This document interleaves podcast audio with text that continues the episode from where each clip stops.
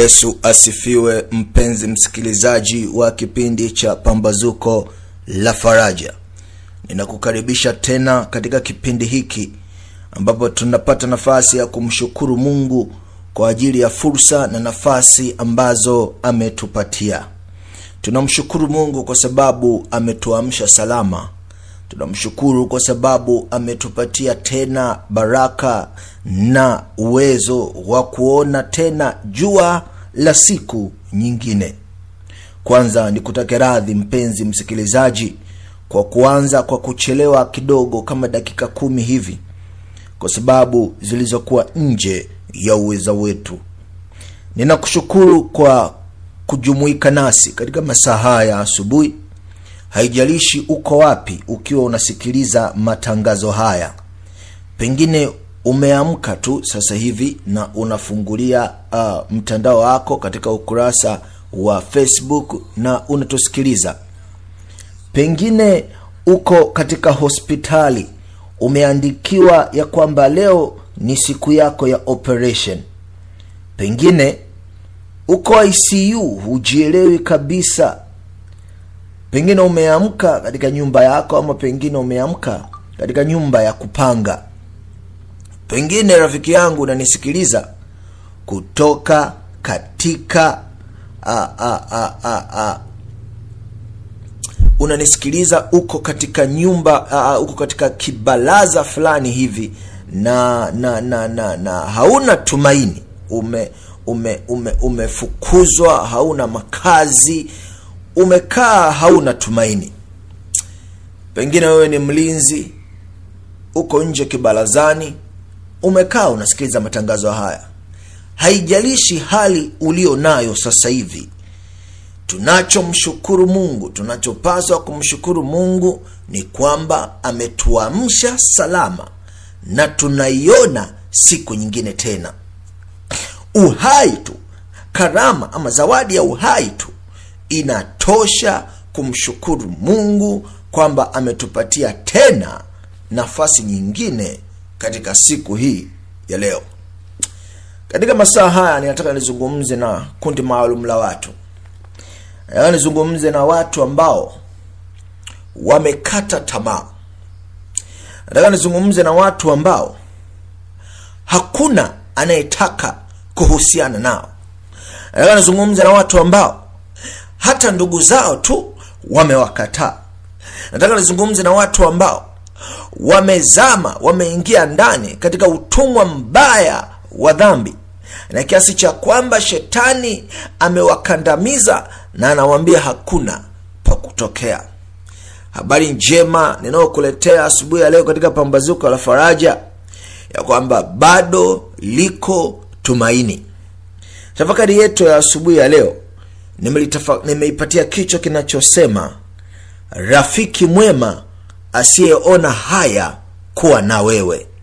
Rafiki mwema asiyeona haya kuwa na wewe. Hebu tuombe. Baba yetu na Mungu wetu mwema, tunakushukuru kwa sababu ya fadhili na neema zako. Umetupatia karama tena ya kuiona siku ya leo. Wengine tunaiona siku ya leo, lakini tuko vitandani, tunaumwa. Wengine tunaiona siku ya leo, lakini tupo katika uchungu mkali wa mateso ya kisaikolojia. Wengine tunaiona siku ya leo tukiwa na furaha na amani. Wengine tunaiona siku ya leo wakati mipango yetu mingi ikiwa bado haijafanikiwa. Wengine tunaiona siku ya leo ikiwa bado tunapita katika bonde la uvuli wa mauti. Wengine tunaiona siku ya leo tukiwa katika moto. Wengine tunaiona siku ya siku ya leo tukiwa katika mafuriko. Baba, haijalishi hali ambayo ume, ume, umeruhusu tuipitie, lakini tunachokushukuru ni kwamba umetupatia baraka na karama ya kuiona tena siku ya leo. Tunasema asante kwa sababu umeona tunastahili tena kuiona siku ya leo, sio kwa uweza wetu, sio kwa nguvu zetu, bali kwa neema yako. Na hivyo ninakusii Baba yetu mwema, siku hii ipate kuwa ya maana kwetu, siku hii ipate kuwa iliyojaa baraka kwetu, siku hii bwana tukapige hatua moja toka pale tulipolala mpaka hatua mpya ya matumaini ambayo wewe bwana unakwenda kuyafunua katika siku ya leo kama vile wakati jua linavyoangaza na kutoka katika mawingu likianza kutoka a, a, a, likianza kutoka na kuangaza dunia. Vivyo hivyo siku ya leo bwana ikatoke na kuangaza na mambo yake yakaangaze mambo yake yakayo tu ni ya kuangaza na siku ya leo ikapatikwa ya baraka kwetu tafakari hii tunaenda kuiangalia asubuhi ya leo yenye kichwa kinachosema rafiki mwema asiyeona haya kuwa nasi. Baba ibariki maneno yake katika biblia yajaze roho mtakatifu ili akapate kuwa na nguvu katika masikio ya wasikilizaji. Katika jina yesu kristo ninaomba amen. Neno la mungu linasema webrania sura ya pili nitasoma fungu la kumi na nitasoma mpaka fungu la kumi na sita. Halafu nitarudi nitasoma fungu la kumi na moja. Basi kwa kuwa watoto wameshiriki damu na mwili yeye naye vivyo hivyo alishiriki yayo hayo ili kwa njia ya mauti amharibu yeye aliyekuwa na nguvu za mauti yaani ibilisi awaache huru wale ambao kwamba maisha yao yote kwa hofu ya mauti walikuwa katika hali ya utumwa. Maana ni hakika hatwai asili ya malaika ila atwaa asili ya mzao wa ibrahimu. Fungu la kumi na moja sasa. Maana yeye atakasaye na hao wanaotakaswa wote pia watoka kwa mmoja. Kwa ajili hii haoni haya kuwaita ndugu zake. Maana yeye atakasaye na hao wanaotakaswa wote pia watoka kwa mmoja. Kwa ajili hii kwa ajili hii kwa ajili hii haoni haya kuwaita ndugu zake mpendo msikilizaji ninazungumza habari za yesu kristo. Yeye ambaye biblia inatuambia aliacha utukufu kule mbinguni akaona si vema kujishikamanisha nao. Wakati wanadamu wanaangamia duniani akaona si vema kuendelea kupokea sifa na utukufu. Wakati wanadamu wanaangamia na kuhitaji msaada wa mbingu. Yeye biblia inatuambia alijifanya hana utukufu. Alijifanya hana utukufu. Akatwaa ubinadamu. Maana biblia inatuambia kwa kuwa watoto wameshiriki damu na mwili kwa sababu mimi na wewe tumeumbwa kwa damu na mwili. Yeye naye vivyo hivyo aliyashiriki yayo hayo yesu kristo. Kwa sababu sisi tumevaa mwili. Kwa sababu sisi binadamu tumeumbwa kwa mwili na damu. Tumeumbwa kwa nyama na damu. Biblia inatuambia yeye naye yani yesu kristo aliyashiriki hayo hayo. Yani yeye naye aliuvaa mwili akawa ni damu na nyama. Ili afanye nini? Ili kwa njia ya mauti amharibu yeye aliyekuwa na nguvu za mauti yaani ibilisi. Nataka nikueleze habari njema asubuhi ya leo ya kwamba yesu alivaa mwili wa kibinadamu akafanyika kuwa mwanadamu ili kwa njia ya mauti ya kifo chake pale msalabani amharibu yeye aliye na nguvu za mauti yaani ibilisi. Nisikilize vizuri kifo cha yesu pale msalabani siyo habari mbaya bali ni habari njema. Kwa sababu kwa njia ya kifo chake ibilisi aliharibiwa na nguvu zake zikakanyagwa mamlaka yake yakanyang'anywa uweza wake ukashushwa na akaangushwa kutoka katika utawala wake wa udhalimu na mungu akarudisha tena kwa wanadamu kile walichokipoteza hapo mwanzo. Nisikilize vizuri. Biblia inatuambia katika kitabu cha mwanzo sura ya kwanza mpaka ya tatu pale inatuonyesha kisa cha mwanadamu wa kwanza na jinsi ambavyo alipoteza kile ambacho mungu alimpatia. Na alikipoteza akakiweka katika mikono ya ibilisi. Na mungu katika mwanzo tatu kumi na tano biblia inasema atakuja aliye uzao wa mwanamke yaani yesu kristo ambaye yeye ataponda kichwa cha shetani. Na hivyo katika msalaba wa calvary kristo alicrash kristo aliponda kichwa cha shetani. Nataka nikueleze rafiki yangu wewe ambaye unateseka masaa haya wewe ambaye unateswa na majini na mapepo wewe ambaye unateswa na shetani kwa namna yoyote ile ya kwamba kwa njia ya kifo cha yesu pale msalabani nguvu za shetani zilikanyagwa. Shetani aliponda kichwa. Biblia inatumia neno hili linalolipenda ya kwamba ili kwa njia ya mauti amharibu ibilisi aliharibiwa. Ibilisi alikuwa destroyed kwa njia ya kifo cha yesu kristo. Ndiyo maana shetani hapendi habari za kifo cha yesu.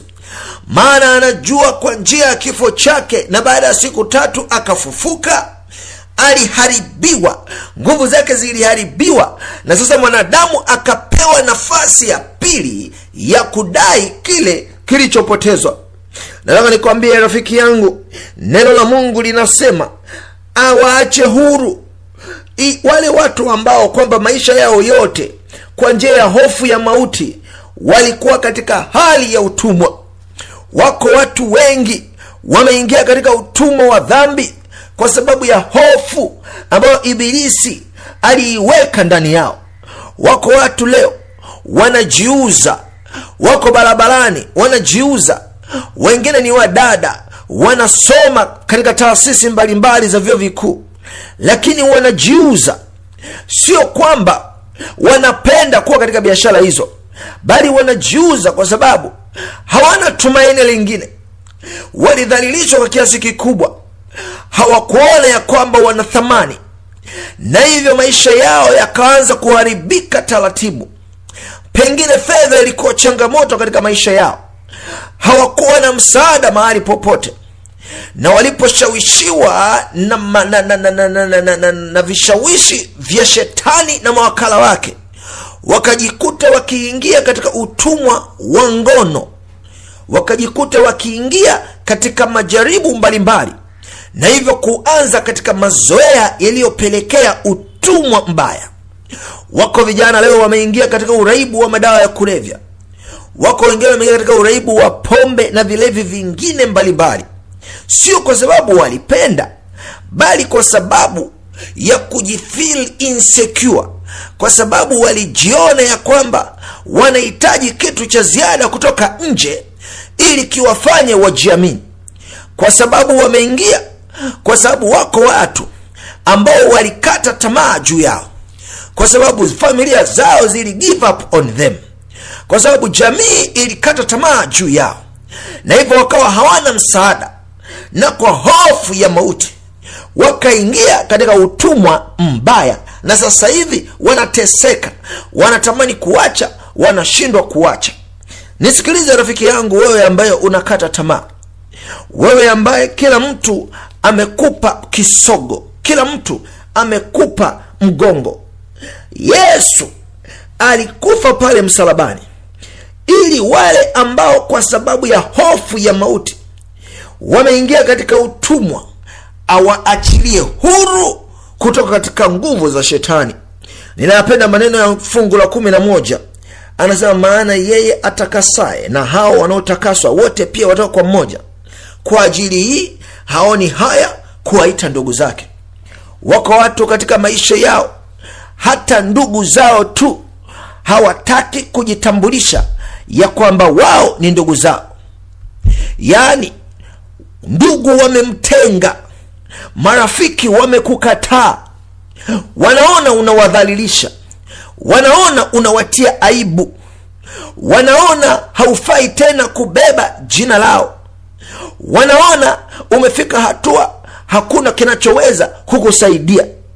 Wamekutenga marafiki wamekutenga ndugu zako na hivyo upo katika ulimwengu ukiwa mpweke umetengwa na kila mtu na maisha yako yamekosa uelekeo maisha yako yamekosa tumaini umeingia katika uraibu mbaya umeingia katika mazoea mabaya umezama katika dhambi wengine wamezama katika biashara za utapeli wa kimtandao wengine wameingia katika mazoea mengine mabaya kwa sababu wamepoteza tumaini. Nataka nikwambie hata kama watu wote wakikutenga yupo ambaye anasema haoni haya kukuita wewe ndugu yake. Haleluya. Ninampenda yesu kristo. Anasema haoni aibu kujitambulisha kwamba wewe ni ndugu yake. Wako watu wataona aibu kujitambulisha kwamba wewe ni rafiki yao kwa sababu hauna fedha. Wako watu wataona aibu kujitambulisha wewe ni ndugu yao kwa sababu hauna mali hauna lolote hauna chochote wako watu wataona aibu kukuta wewe ni ndugu yao. Kwa sababu umezama katika mazoea mabaya. Umekuwa muhuni sana. Umekuwa mvuta madawa ya kulevya. Umekuwa mwizi. Wataona aibu kukuita ndugu zao. Kwa sababu wanaona unadhalilisha jina la ukoo wao.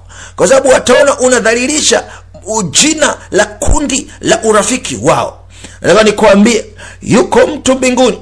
Yuko kristo aliyekufa na kufufuka siku ya tatu yuko mbinguni na anasema haoni aibu kukuita wewe ndugu yake. Haoni aibu kukuita wewe ndugu yake. Hata kama umechafuliwa na ibilisi kiasi gani usikate tamaa bado liko tumaini kwako. Hata kama shetani anakunong'oneza anakwambia wewe hakuna tena tumaini kwako. Wewe umekwisha potea. Nataka nikupe habari njema kemea sauti hiyo ishindwe kwa sababu bado liko tumaini kwako. Yuko mbinguni ambaye anasema haoni haya hukuita wewe ndugu yake. Huyo alishuka akatwaa asili yako akatwaa asili ya ubinadamu.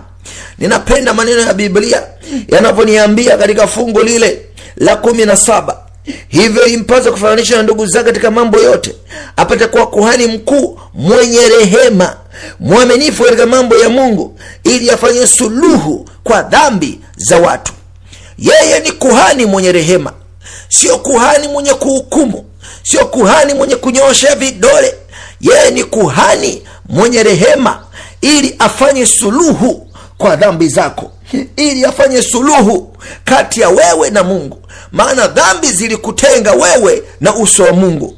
Yupo kristo asiyeona haya kujitambulisha kama ndugu yako ambaye yuko tayari kufanya suluhu kufanya upatanisho kufanya reconciliation ili kukurudisha tena wewe katika meza ya mungu uwe mtoto wa mungu upate baraka za mbingu ulindwe na mbingu ufarijiwe na mbingu utiwe moyo na mbingu. Yuko kristo ambaye yuko tayari amenyoosha tu mikono yake anasema mwanangu njoo.